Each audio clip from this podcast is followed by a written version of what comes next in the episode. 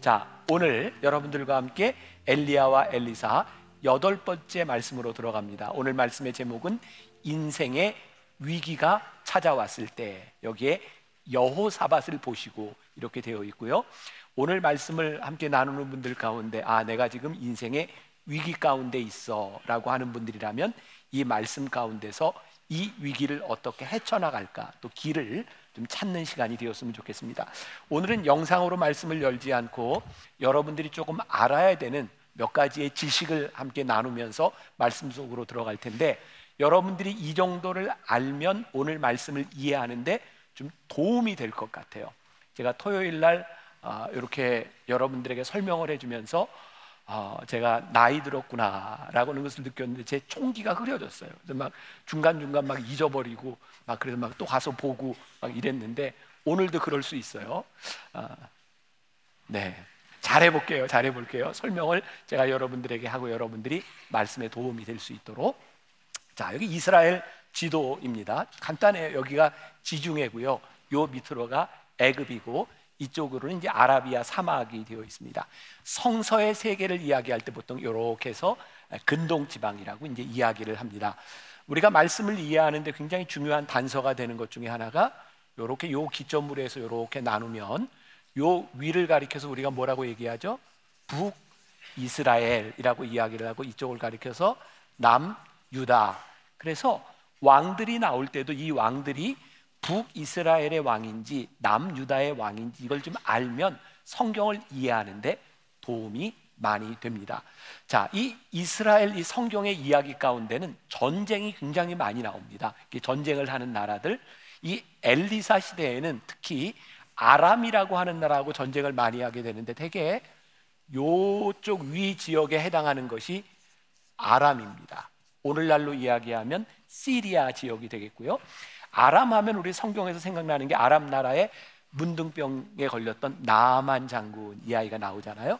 아람에서부터 이렇게 요단 강가에 와서 나왔던 이 아람이라고 하는 나라가 있어요. 또 이스라엘에는 어, 암몬과 자 요쪽 지역을 우리가 얼추 예, 암몬이라고 이야기할 수 있고 요쪽 지역을 우리가 모압이라고 이야기할 수 있어요. 이 두 나라가 많이 나옵니다. 다윗 시대에는 암몬하고 전쟁을 많이 하죠. 라빠에서 전쟁을 했던 이야기도 나. 아, 많은 얘기 안 할게요. 자, 자, 암몬, 모압 요 두 나라는 어떻게 해서 생겼냐면 우리가 잘 알고 있는 아브라함의 조카 롯의 후손이 암몬과 모압이 되죠. 이 두 나라가 많이 나와요. 어, 요 밑으로 나라가 하나 또 있어요. 요게 뭐냐면 에돔이라는 나라입니다. 이 에돔의 에돔이 만들어지게 된 건 바로 야곱과 에서 에서의 후손들이 에돔이라는 나라를 만들게 됩니다. 그 이 이스라엘 역사, 이 성경에 보면 계속해서 에돔과 모압과 암몬과 아람 이 나라들과의 전쟁들이 계속해서 나오고 있어요.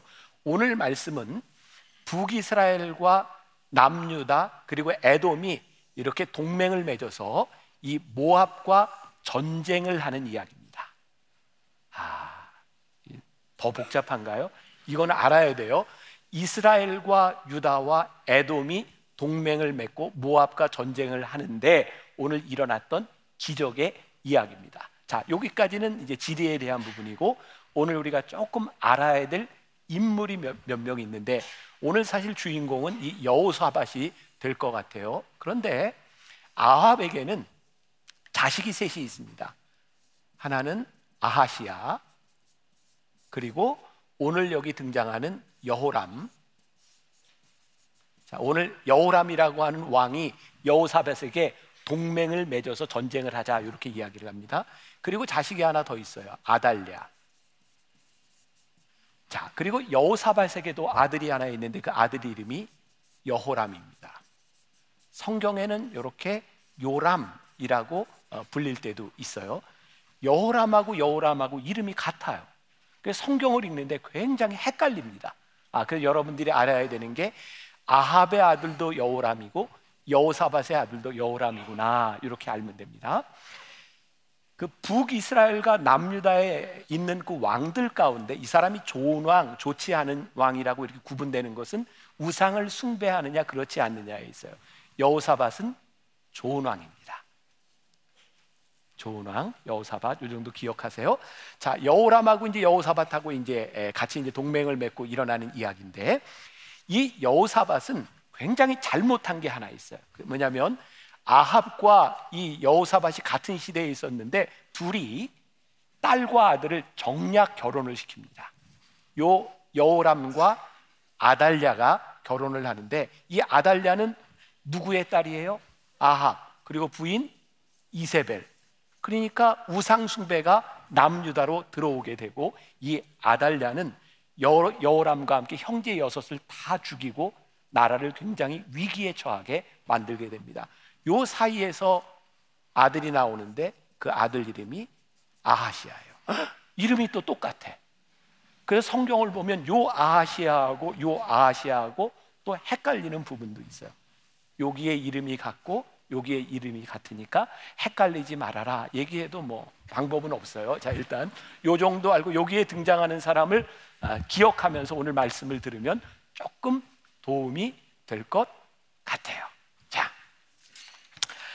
아, 요 시대에 이스라엘의 이제 위기가 찾아옵니다. 자, 아이고 또 한 번 갈게요.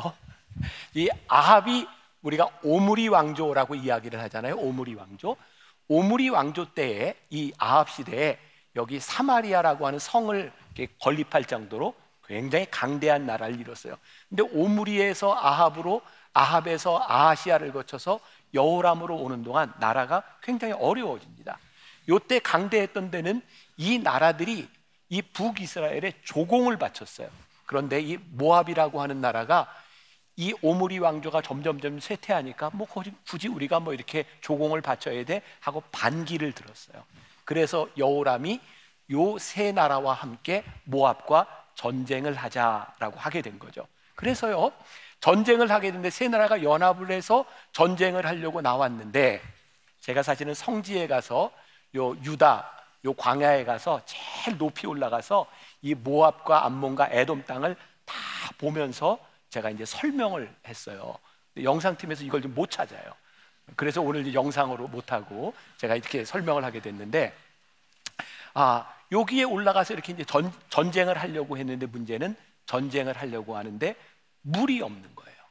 그래서 가축을 먹을 물이 없으니까 말도 낙타도 다 죽게 되는 그런 위기의 상황 가운데 처하게 된 거죠. 이 위기 상황에서 엘리사를 통하여 기적이 일어나고 있어요.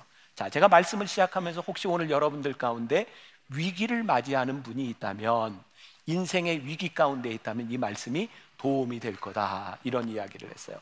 제가 그 위기라고 하는 것을 이렇게 쳐보니까 여기저기 위기에 관한 많은 이야기들이 나오는데 그 중에 앤드류 그로브라고 하는 사람이 있는데요. 2013년도에 아, 세상을 떠났는데 헝거리 출신의 엔지니어로 인텔이라고 하는 회사의 CEO를 지낸 사람입니다. 이 사람이 이런 얘기를 했어요. 삼류 기업은 위기에 의해 파괴되고 이류 기업은 위기를 이겨내며 일류 기업은 위기로 인해 발전한다. 우리 우리가 잘 아는 유명한 존 F 케네디는 그의 연설 가운데서 한자를 가지고 위기라는 말을 가지고 연설을 했던 적이 있어요. 위 위험할 위, 기 기회기. 그래서 어, 우리들이 위험에 처해 있는 것은 기회가 될 수 있다. 이렇게 이야기를 했어요. 혹시 유재석이라고 들어보셨나요? 네, 유재석 씨도 이런 얘기를 했습니다. 진짜 위기는 위기인데도 불구하고 위기인지 모르는 것이다. 하지만 그보다 더 큰 위기는 위기인지 알면서도 아무것도 하지 않는 것이다. 위기인지 알면서도 아무것도 하지 않으면서 나 혼자 살려고 하는 것, 바로 그것이 우리에게 닥친 가장 큰 위기이다. 지금 이스라엘의 위기가 닥쳤어요. 그 위기의 때에 우리는 무엇을 해야 되는가? 여러분들의 삶의 위기가 찾아왔어요. 우리는 이 위기의 순간에 무엇을 해야 할까? 자, 오늘 말씀에 등장하는 두 왕 주인공 저 남유다의 여호사밧과 북이스라엘의 여호람에 대한 이야기라고 했는데 이 여호람이라고 하는 인물에 대해서 성경이 뭐라고 얘기하는가? 열왕기하 3장 2절, 3절에 보니까 이렇게 되어 있어요. 자, 그가 그가 누구냐면 여호람이에요. 여호와 보시기에 악을 행하였으나 그의 부모, 부모가 누구예요? 아합과 이세벨 그의 부모와 같이 하지는 아니하였으니 이는 그가 그의 아버지가 만든 바알의 주상을 없이 하였습니다. 아합보다 괜찮다는 얘기예요. 그러나 그가 느바세 아들 여로보암이 이스라엘에게 범하게 한 그 죄를 따라 행하여 떠나지 아니하였더라. 지난주에 제가 여러분들에게 여기에 예루살렘이 있고 여기에 베델이라고 하는 도시가 있다라고 이야기를 하면서 이 베델을 종교의 중심지로 삼으면서 우상 숭배가 있었다. 기억하시죠? 제가 분명히 얘기했어요. 네, 분명히 얘기했어요. 바로 이 느바세 아들 여로보암의 죄 우상 숭배를 했던 바알과 아세라는 제거했지만 아직도 우상을 숭배하고 있는 사람이었다. 여호람이 그런 상태에 있었던 거죠. 자, 그런 여로보암 그 여호람이 이렇게 동맹을 맺어서 전쟁을 하려고 하는데 문제가 뭐였다고요? 군사와 가축을 먹일 만한 물이 없었던 거예요. 자, 이런 상황 가운데서 열왕기하 3장 10절에 보니까 여호람이 이렇게 이야기를 합니다. 지금까지 상황은 다 이해가 되신 거죠? 자, 여호람이 이스라엘 왕이 이르되 슬프다. 여호와께서 이 세 왕을 불러 모아 모압의 손에 넘기려 하시는도다 하니. 자, 이제 상황이 다 이해가 되시는 거죠? 세 왕은 북이스라엘과 유다와 에돔의 왕들 모압과 전쟁을 하게 되는 자, 여기에서 여호람이 슬프다. 여호와께서 이 세 왕을 모아 모압의 손에 넘기려 하는도다. 아주 흥미로워요. 여호람은 하나님을 잘 믿는 사람도 아니었고 하나님의 존재는 알고 있으나 여전히 우상을 섬기는 사람이었고 그는 전쟁을 일으킬 때 자기 자의로 자기의 계획대로 전쟁을 일으켰는데 어려움에 처하게 되자 누구 핑계를 대는 거예요? 하나님을 원망하는 거예요. 오늘 여기 있는 여러분들 가운데도 혹시 신앙생활을 하면서 여러분들이 저질러 놓은 일, 그 일로 인하여 어려움을 당하고 위기에 봉착했는데 그것을 하나님의 탓으로 돌리는 사람이 있을지도 몰라요. 제가 목회를 하면서 보면 많은 사람들이 하나님을 원망하는 것을 보게 됩니다. 하나님 왜 그러셨어요? 근데 사실은 하나님 때문이 아니라 우리가 저질러 놓은 일들로 인하여 그런 고통을 당할 때도 많이 있어요. 어쨌든 우리의 인생에는 위기들이 찾아와요. 그게 나의 잘못이든 혹은 누군가의 잘못이든 우리의 인생에는 위기가 찾아옵니다. 그것은 하나도 이상할 것이 없어요. 문제는 우리들이 위기에 처했을 때 우리들이 어떤 사람인지 우리의 믿음이 어떠한지가 드러난다는 거예요. 저는 또 이런 생각을 해요. 우리가 신앙생활을 하면서 믿음에 대한 이야기를 참 많이 하는데 사실 믿음이 틀 우리들의 삶에서 드러나거나 아, 내가 믿음이 필요해라고 잘 느끼지 못한다는 거예요. 사실은 위기의 순간이 올 때 우리의 믿음이 어떤지 그 믿음이 드러나게 되어 있는 거죠. 자, 진짜 믿음이 있는가? 믿음이 있는 사람은 우리의 위기의 순간에 믿음을 가지고 하나님께 길을 묻습니다. 그런데 믿음이 없는 사람은 우리의 위기의 순간에 하나님을 원망하게 되죠. 오늘 여러분들의 삶에 여러분들의 삶의 위기 가운데 하나님께 길을 묻고 있다면 우리는 믿음 가운데 있는 것이 분명해요. 오스왈드 챔버스의 주님은 나의 최고봉 3월 19일자에 보면 믿음의 삶에 대해서 이렇게 쓰고 있어요. 믿음은 자신이 어디로 이끌리는지 전혀 알지 못하지만 이끄시는 그분을 사랑하고 아는 것입니다. 믿음의 삶이란 지성이나 이성적인 삶이 아니라 우리에게 가라고 하신 그분을 알아가는 삶입니다. 따라서 믿음의 뿌리는 그분을 아는 경험적, 인격적 지식에 있습니다. 믿음의 뿌리는 그분을 아는 경험적, 인격적 지식에 있습니다. 하나님은 선하신 분이고, 하나님은 공의로우신 분이고, 하나님은 진리이시고, 하나님은 아름다운 분이시고, 하나님은 전지 전능하신 분이고 그 하나님을 우리의 지식과 우리의 인격적으로 알아갈 때 우리들은 올바른 믿음 생활을 해요. 믿음이 드러나요. 그런데 이 하나님을 우리들이 인격적이고 지식적으로 알지 못하면 우리는 위기 상황 가운데서 진짜 믿음이 무엇인지 드러나지 않는 거예요. 여러분들 스스로 여러분들에게 물어보세요. 나는 지금 믿음으로 올바른 삶을 살아가고 있는가? 지난주에 저희 처가 식구들과 함께 식사를 하게 됐어요. 남자들끼리 여기저기서 이제 아버지 아들들 이렇게 뭐 삼촌 이렇게 이야기를 하는데 이야기 주제가 주식 투기와 투자에 대한 이야기를 가지고 논쟁이 일어났어요. 어떤 게 투기고 어떤 게 투자냐? 그러니까 뭐 이제 쉽게 설명이 되는 거죠. 주식을 가지고 돈을 벌려고 자꾸 이렇게 하면 투기가 될 수 있고 좋은 기업의 가치를 가지고 투자하는 거 그건 투자다. 투기와 투자는 이렇게 구별이 된다. 그런데 스스로 그렇게 이야기를 하지만 그럼 어디까지 투기고 어디까지 투자냐? 이걸 어떻게 하냐? 뭐 이렇게 논쟁을 하고 있는 거예요. 그때 늘 이렇게 문제 해결자인 네. 제가 한마디를 했어요. 자, 그거 다 쓸데없고 주식을 사는 사람만이 그게 투기인지 투자인지 그 사람만 알아. 정직하게 이야기해서 우리들이 어떤 마음을 가지고 있는지는 그것을 행하는 사람이 알아요. 우리들이 믿음 생활을 합니다. 하나님을 우리들이 인격적으로 지식적으로 알고 행하는지 그렇지 않은지 그분이 어떤 분이신지를 우리들이 알고 있는 것은 나 자신만이 정확하게 알아요. 중요한 건 우리들의 인생의 위기의 순간을 맞이하게 될 때 우리들이 어떤 인생을 살아갈까? 우리 인생의 위기를 맞이했을 때 우리들의 한숨과 한탄으로 우리들이 끝난다면 그 여호람처럼 슬프다. 영어 성에 뭐냐 알라스 이렇게 되어 있는데 아 슬프다 이렇게 한탄으로 끝나는가 아니면 그 인생의 위기 가운데서 우리들 하나님께 길을 묻고 있는가 이게 굉장히 중요한 일이에요. 오늘 예배를 마치고 나면 교회에서 당회가 있습니다. 이번 당회 때는 특별히 우리에게 새로운 장로님들을 선출하게 됩니다. 여러분들이 많이 궁금하신 것 같아요. 우리 교회는 장로가 어떻게 뽑히는가, 어떻게 선출되는가.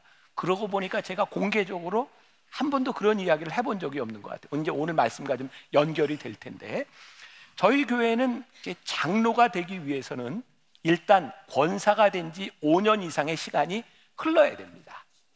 저희가 이제 장로를 뽑을 때는 일단 권사된 지 5년 이상 된 사람에서 명단을 쭉 이렇게 교구 목사님, 동산 목사님들이 추리면 수백 명이 됩니다. 그분들을 다 놓고 이제 투표할 수는 없어요. 근데 우리 교회는 또 하나의 기준이 있어요. 적어도 장로가 되려면 BTD 영성 훈련을 해야 됩니다. 그래서 BTD 치고 이렇게 소르트를 하면 반 이상이 쭉 떨어져 나갑니다. 그리고 저희 교회에서는 장로가 되기 위해서는 적어도 이 정도 봉사는 하고 성경 공부를 이 정도는 해야 된다. 이렇게 또 이제 교족에서 솔트를 하면 또 우르르 이렇게 이제 떨어져 나갑니다. 그리고 그 사람들을 이제 놓고 저희 장로님들이 두 번, 그리고 목회자들이 한 번 안에서 이렇게 투표를 해요. 어떤 투표를 하냐면 이분이 이렇게 될 만한 자격이 있는가 없는가 그리고 계속 이렇게 잘려져 나가요. 그리고 다른 사람은 아무도 보지 못하지만 저만 보는 자료가 딱 하나 있어요. 그게 뭐냐면 헌금이에요. 적어도 장로가 되려면 11조를 정확히 하는 사람이 장로가 될 수 있다. 그럼 또 거기서 또 이렇게 떨어져 나가요. 그래서 아, 그렇게 올해 최종적으로 추려진 사람이 16명이에요. 근데 16명만 추려진 이유는 대상자들이 수십 명이 되기 때문에 이번에는 장로님들끼리 회의를 하면서 올해에는 55세 이상 된 분으로만 투표를 합시다. 이렇게 했더니 16명이 추려진 거예요. 그리고 그분들을 놓고 우리 연말 기획위원회에서 장로 목사들이 다 투표를 해서 80% 이상 득표를 받은 사람만 오늘 당회에 이제 천거를 하는 겁니다. 근데 당사자들은 아무도 몰라요. 왜? 저희 교회는 장로를 뽑을 때 본인에게 장로될 의향이 있느냐 없느냐 이런 거 묻지 않습니다. 어, 무조건 자격이 있는 사람을 딱 올려놓고 그 다음에 제가 개인적으로 이제 전화를 해요. 이렇게 오늘 당회에서 천거를 할 테니 나오시든가 말든가. 아, 그래서 이제 제가 이제 묻게 되죠. 그러고 보니까 어떤 가정의 사정이나 건강의 이유로 아 죄송하지만 저는 못할 것 같습니다. 이렇게 사양을 하는 분들도 있습니다. 그래서 이번에는 16명 중에 12명만 나오게 되는 거예요. 근데 제가 하고 싶은 얘기가 뭔가 이 12명 중에 두 분이에요. 제가 누구라고 이야기는 하지 않지만 그분의 가정의 문제가 너무 힘들어요. 어려운 때를 지나가고 있어요. 울면서 저에게 얘기해서 목사님, 제가 이런 상황에서 할 수 있겠습니까? 저는 도저히 못할 것 같아요. 그런데 그 얘기를 듣는 순간 제 마음에 아, 이 사람에게 장로라고 하는 게 뭐 우리 신앙에 절대적이거나 중요한 것은 아니지만 이것이 이 이분을 이 권사님을 붙잡아 줄 수 있겠구나. 제가 이렇게 얘기했어요. 권사님, 굉장히 어려운 때를 지나가고 있는데 장로라는 이 직분을 통해서 하나님을 붙드세요. 그리고 넘어지고 쓰러지지 않도록 하나님을 붙들고 승리하세요. 우리의 인생에 장로일 수도 있고 아니면 어떤 다른 것일 수도 있고 한 가지 분명한 것은 우리 인생의 위기를 지나갈 때에 우리들이 하나님을 붙드는가 아니면 한숨과 한탄으로 우리의 인생을 그냥 지나가는가라는 것은 다른 문제라는 거예요. 오늘 말씀을 듣는 여러분들 가운데 우리의 인생의 위기를 지나가고 있는 분이 있다면 우리들이 믿음 안에서 하나님을 붙든다고 하는 것이 얼마나 중요한 일인지 몰라요. 자, 오늘 말씀의 주인공인 여호사밧과 그리고 여호람과 엘리사의 대화가 이렇게 나오고 있어요. 제가 이 중간에 소제목을 동문서다 이렇게 잡았는데 이 대화를 보면 정말 말이 안 통하는 대화들을 서로 하고 있어요. 여러분들이 집에 가서 한번 열왕기하 3장을 쭉 보시면 아 그렇구나라고 느낄 수 있는 부분이기도 해요. 동문서답이 무슨 뜻인지는 알죠? 예, 동쪽 문을 닫으니 서쪽이 답답하다. 네. 근데 그 말이 딱 말, 동문서답이 진짜 그런 말인 거야. 이거 말이 안 통하는 거예요.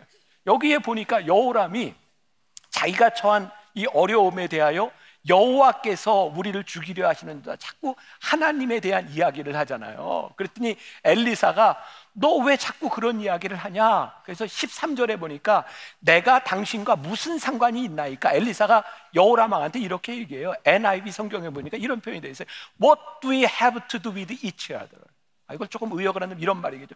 왜 자꾸 이 일에 대하여 나를 엮으려고 하세요? 나는 하나님의 선지자인데 당신이 지금 하고 있는 하나님과 관계없는 일인데 왜 자꾸 나한테 이런 이야기를 합니까? 보세요. 우리들이 위기의 순간에 하나님께 기도하고 하나님께 길을 묻겠다고 하는데 엘리사가 자꾸 나하고 엮지 말라라고 이야기를 하는 이 부분을 어떻게 우리들이 아, 이해할 수 있는가? 무슨 얘기냐면 여호람이 아버지와 어머니의 죄를 우상숭배는 다 제했다고 하지만 아직 그가 우상숭배를 하고 있는 거예요. 지금 엘리사는 이런 말을 하고 있는 거예요. 자꾸 나와 엮지, 엮지 말고 지금 우상숭배를 하고 있으니 그 우상에 가서 물으라는 거예요. 네가 지금 하나님께 이렇게 기도하고 나에게 도움을 처할 만큼 더 염치가 없는 사람이라는 거예요. 제가 여기서 중요한 말씀을 여러분들에게 드려요. 우리 중에 하나님의 자비하심을 얻을 만한 자격이 있는 사람이 누가 있어요? 우리가 하나님의 은혜를 입은 것은 우리의 자격이 아닙니다. 그런데 제가 말도 안 되는 이야기를 좀 할게요. 우리들이 하나님께 자비를 구하기 위해서는 자격이 필요해요. 아, 이게 무슨 귀신 씨나라 까먹는 소리, 말도 안 되는 얘기를 제가 지금 하고 있잖아요. 정리해 볼게요. 우리가 하나님께 우리의 자격으로 자비와 긍휼을 받는 게 아니에요. 그런데 우리들이 하나님께 자비를 구할 때에 자비를 구할 자격이 필요해요. 여호람이요. 하나님께 자비를 구할 만한 자격이 없다는 거예요. 우리의 완전함의 자격이 아니라 우리들이 하나님께 자비를 구할 만한 겸비함이 여호람에게 없다는 거예요. 역대하 7장 14절 유명한 말씀이죠. 내 이름으로 일컫는 내 백성이 그들의 악한 길에서 떠나 스스로 낮추고 기도하여 내 얼굴을 찾으면 내가 하늘에서 듣고 그들의 죄를 사하고 그들의 땅을 고치리라. 여호람이 자격이 없는 것은 엘리사에게 그가 구할 자격이 없는 것은 그가 악한 길에서 떠나지 않았기 때문이다. 자, 이 말씀이 굉장히 우리들에게 중요한 적용점이 있죠.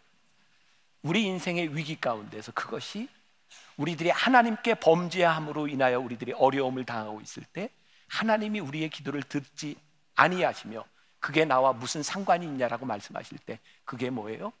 우리가 아직 악한 길에서 떠나지 않고 겸비함으로 하나님께 무릎 꿇지 않고 하나님께 구할 때 하나님 그거 듣지 않으신다는 거예요. 반대로 이야기하면 우리들이 하나님께 자비를 구할 때 우리들이 악에서 떠나 하나님 앞에 그 자비를 구할 수 있는 자격을 갖추라는 거예요. 자격으로 우리들이 하나님의 은혜와 긍휼을 받는 것은 아니지만 하나님의 은혜와 긍휼을 구할 만한 자격을 갖추라. 하나님 앞에 겸비하라는 거예요. 오늘 엘리사가 이렇게 얘기합니다. 여호람에게 내가 이 위기 가운데서 이 어려움 가운데서 너희를 구하는 것은 내가 여호사밧의 얼굴을 봄이 아니면 내가 절대로 이 기적을 너희들에게 행하지 아니하리라는 거예요. 그런 말이 생각나요. 친구 따라 강남 간다. 우리 교회 권사님 가운데 하나가 저에게 몇 번을 그런 부탁을 했어요. 예배를 마치고 났는데 목사님, 우리 나무 식구 중에 지금 너무 힘든 시간을 지나가고 있는 사람이 있는데 목사님 기도해 주세요. 근데 이 사람이 교회를 나올 수 있는 상황도 아니고 그러니 저에게 안수 기도를 해 주세요. 몇 번을 그랬어요. 제가 그 권사님을 보면서 야, 저 나무 식구가 복이다. 너무 귀했어요.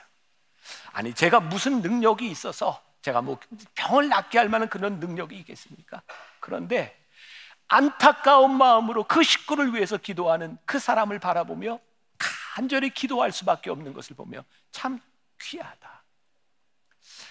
여호사밧의 얼굴을 봄이 아니면 오늘 내가 네 얼굴을 봄이, 봄이, 봄이 아니면 네 자식을, 네 남편을, 네 아내를 내가 은혜를 베풀 수 없는데 내가 네 얼굴을 봐서 내가 네 가정을 위해 내가 구한다라고 이야기할 수 있는 것. 내가 누군가에게 여호사밧과 같은 존재가 된다고 하는 것이 아니 나에게 여호사밧과 같은 친구가 있다고 하는 것이 우리들에게 진짜 큰 복이구나. 여러분들에게 그 복을 누릴 수 있는 축복이 있기를 간절히 소원합니다. 자, 기적의 이야기를 합니다. 오늘 말씀의 초점 어떻게 기적이 기적을 베풀고 일어났느냐보다 왜 이런 기적이 일어나고 있는가? 자, 열왕기하 3장 15절을 봅니다. 엘리사가 이렇게 얘기합니다. 이제 내게로 검은 고 탈 자를 불러오소서 아니라 검은 고 타는 자가 검은 고를 탈 때에 여호와의 손이 엘리사 위에 있더라. 이렇게 성경에 보면 이렇게 악기를 통해서 어, 하나님의 영이 이렇게 임하는 그 매개체가 되는 것을 보게 되죠.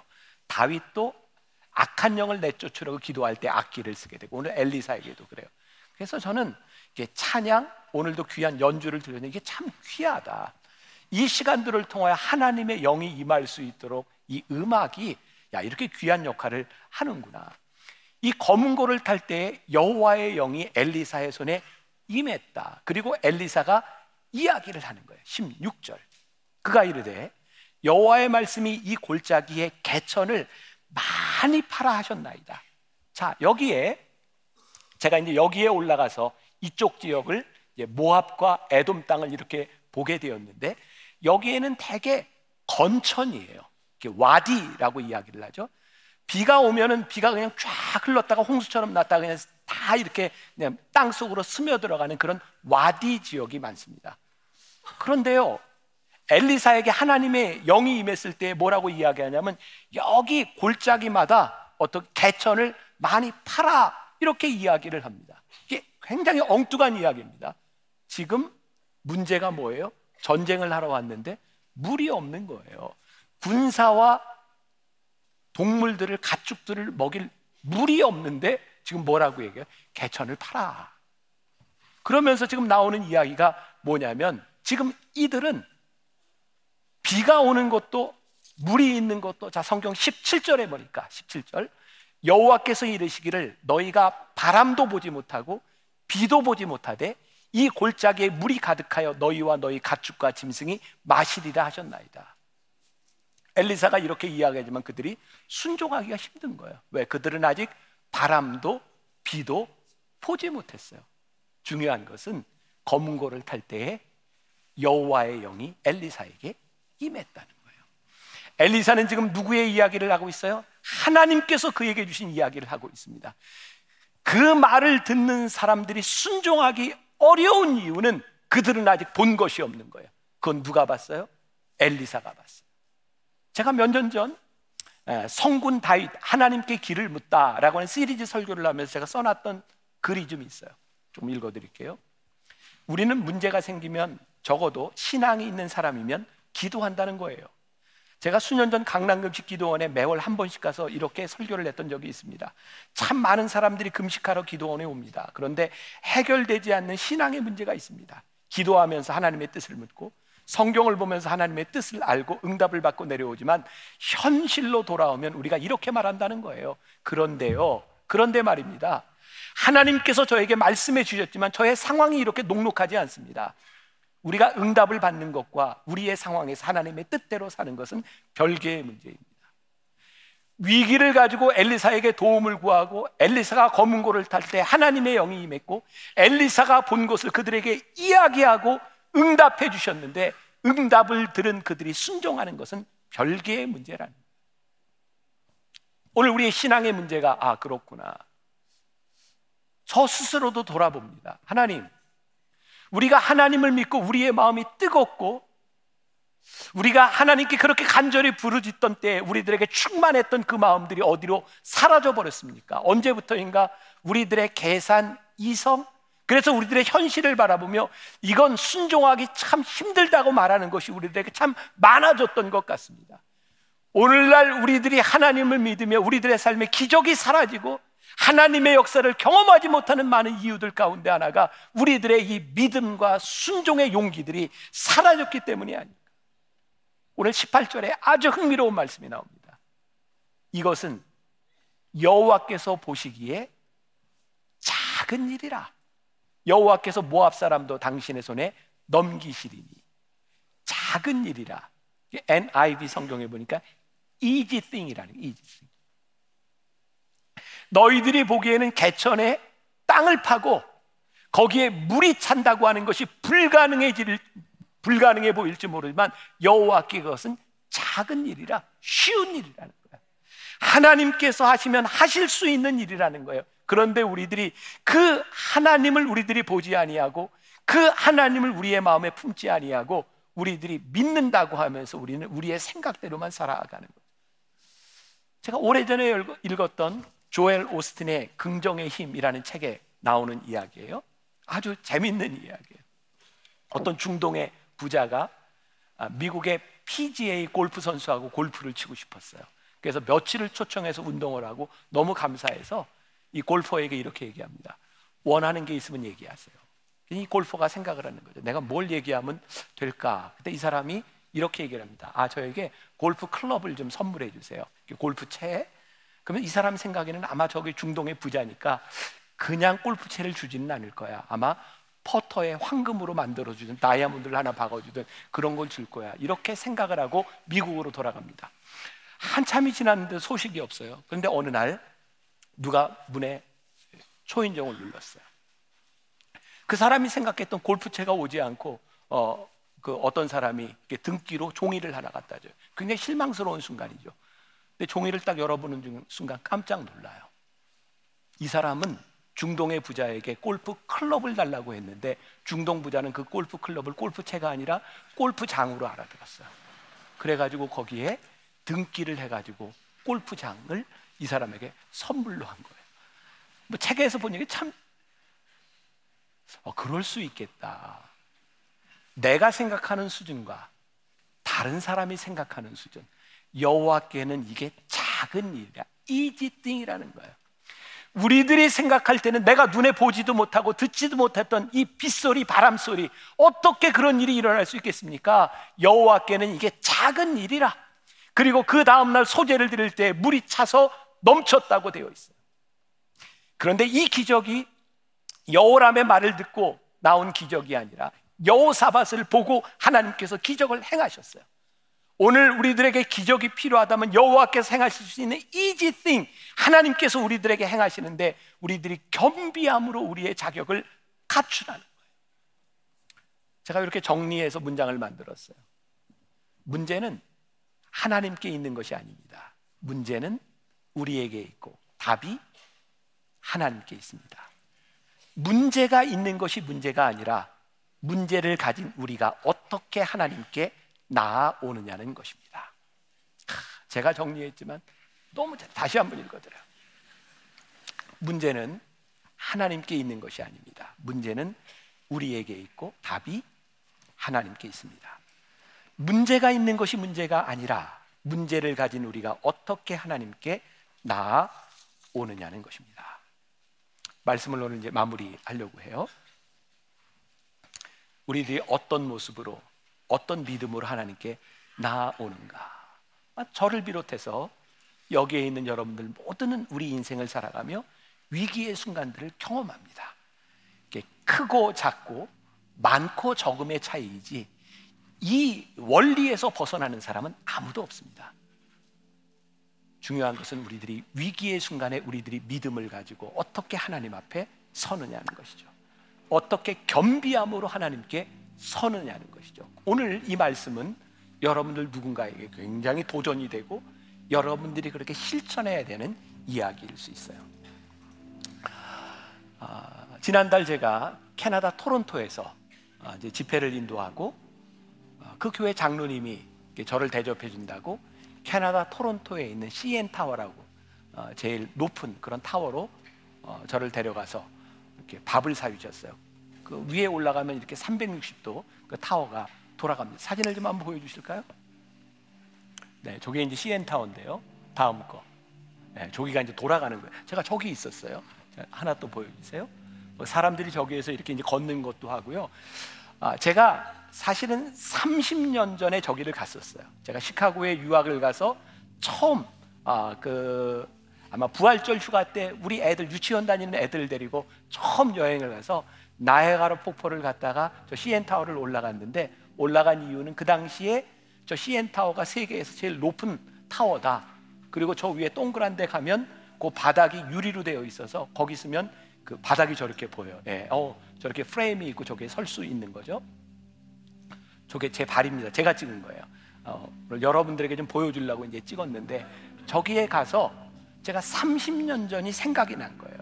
우리 아이들하고 저기에 올라갔는데 탁 저기 올라가자마자 우리 애들이요 그 유리를 막 걸어가는데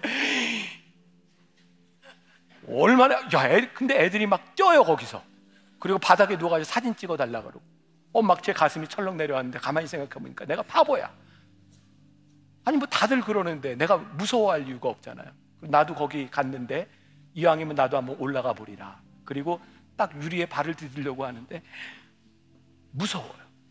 제가 진짜 태어나서 처음으로 오금이 저리다 걸 제가 경험을 해봐서 정말 오금이 저려요. 그래서 거기를 유리에 바로 못 내딛고 아까도 마지막에 프레임이 이렇게 있어요.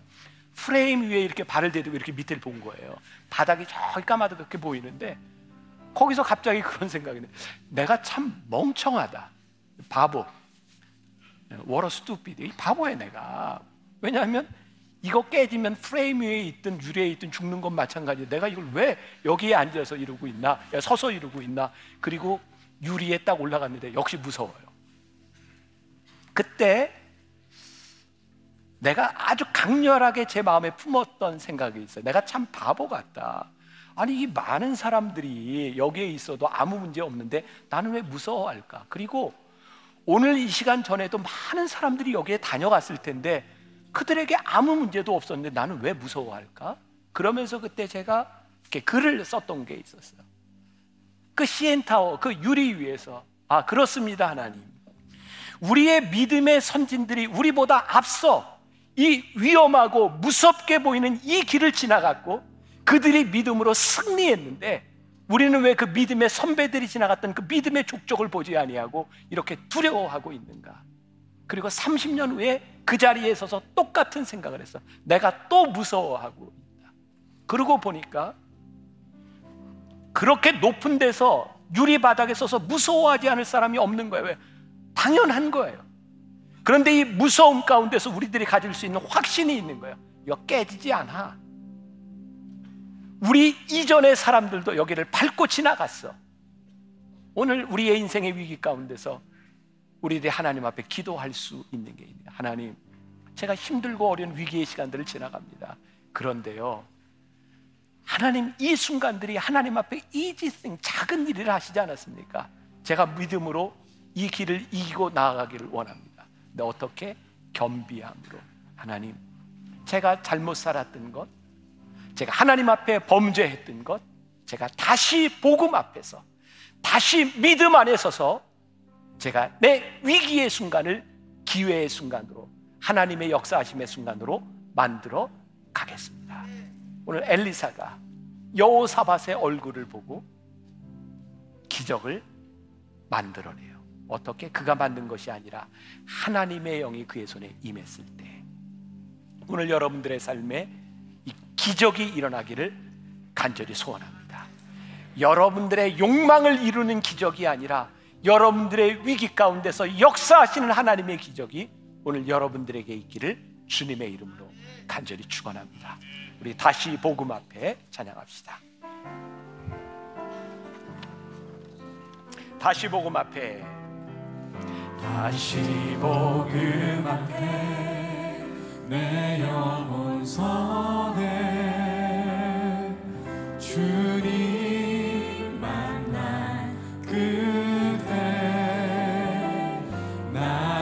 다시 돌아가 주님께 예배 드리며 다시 십자가에 다시 복음 앞에. 다시 복음 앞에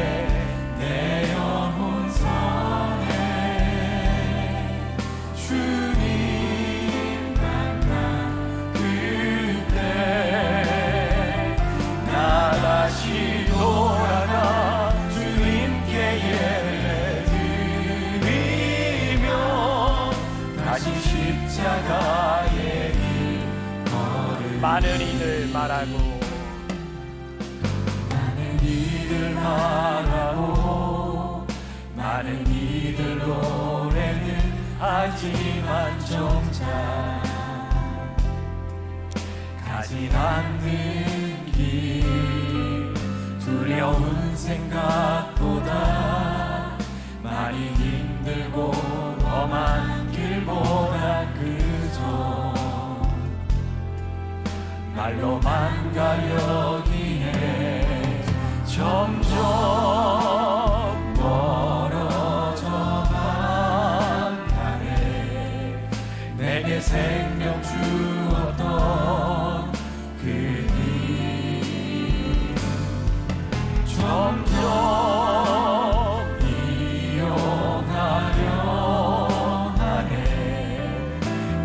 사랑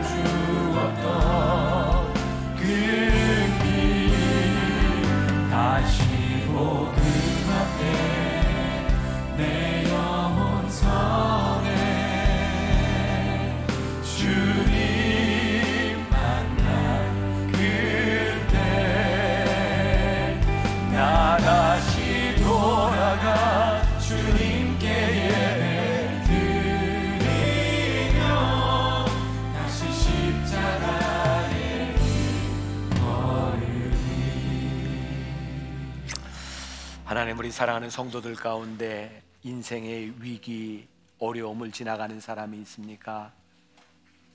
가만히 생각해 보니까 우리가 하나님 앞에 잘못 살았던 우리의 잘못과 우리의 죄악으로 인하여 어려움에 있을 수도 있고 하나님 우리들이 알지 못하고 이해하지 못하는 우리의 인생의 험한 골짜기를 지나가는 사람도 있습니다.